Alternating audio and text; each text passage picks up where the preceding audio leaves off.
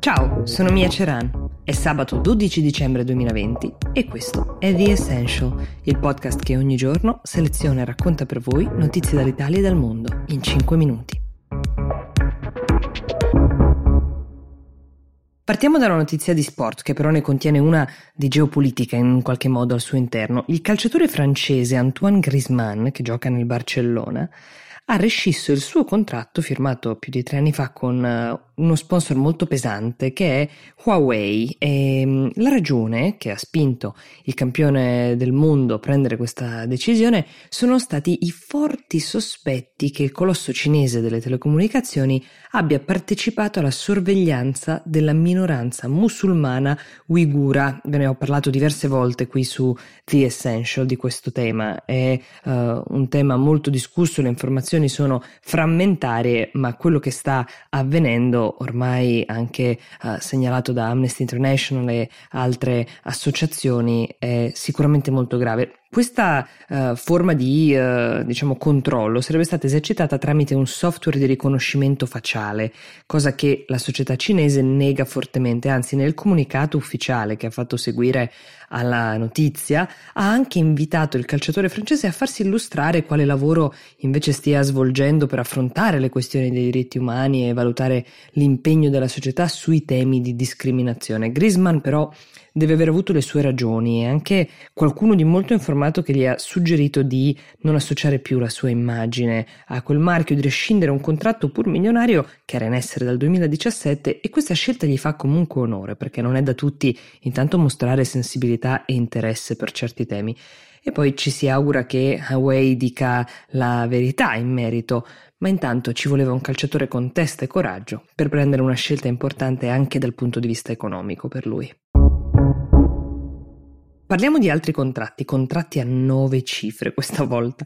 La Universal, forse lo avete sentito, ha comprato i diritti di tutte le canzoni mai scritte e interpretate da Bob Dylan, forse vi è giunta la notizia, è un catalogo di circa 600 pezzi per un totale di 300 milioni di dollari che diciamo dovrebbero togliere ogni preoccupazione a questo cantautore, a lui e almeno alle due generazioni successive. È un accordo enorme per il mondo della musica e significa che la Universal avrà i proventi di ogni ascolto, di ogni riproduzione radiofonica, di ogni cover, di ogni canzone di Bob Dylan.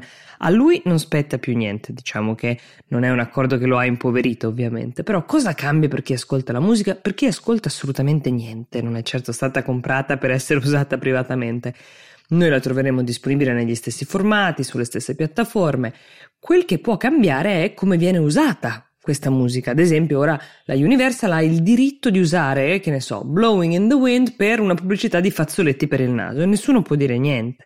Facciamo una considerazione invece più ampia però sul business dei diritti musicali che è diventato una forma di investimento molto molto interessante e redditizia per alcuni. Pensate a chi ha grandi patrimoni da investire, guarda al petrolio, alle valute, ai bitcoin, tutti i beni che nell'ultimo anno sono oscillati tantissimo. Ecco che la musica improvvisamente diventa un investimento solido, relativamente stabile e redditizio. Il commercio principale lo si fa sui cataloghi di canzoni che non sono quelle contemporanee, ma quelle che vengono ancora usate, ma sono del passato. Un caso eclatante per farvi un esempio è quello degli Eurythmics. La loro canzone Sweet Dreams Are Made of This è tuttora la canzone più ascoltata uscita nel 1983, il cui valore è chiaramente altissimo. Però Qui si riaccende una polemica già nota, quella di tutti gli artisti che contestano gli accordi capestri con i provider di musica in streaming, come anche quello su cui state ascoltando questo podcast, dicendo che da ogni ascolto i proventi che vanno agli artisti sono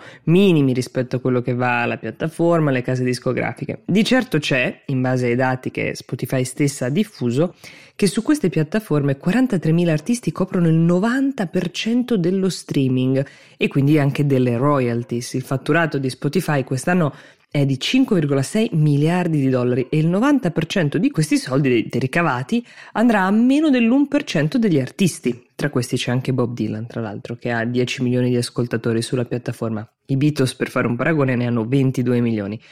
Una delle cose che farà, ad esempio adesso la Universal, sarà mettere in piedi una campagna pubblicitaria imponente per far salire l'ascolto di Bob Dylan in streaming. Vi ho menzionato i bitcoin non a caso perché se vi interessa il tema, capire esattamente di che cosa si tratta, perché tutti ne parlano, perché qualcuno ci si è arricchito e qualcuno invece no, oggi sull'account Instagram di Will troverete una puntata di Tools, la nostra rubrica in cui vediamo gli strumenti più chiari e semplici che possiamo per capire uh, un argomento come questo, quindi puntata interamente dedicata ai bitcoin, andatevela ad ascoltare. Buon weekend!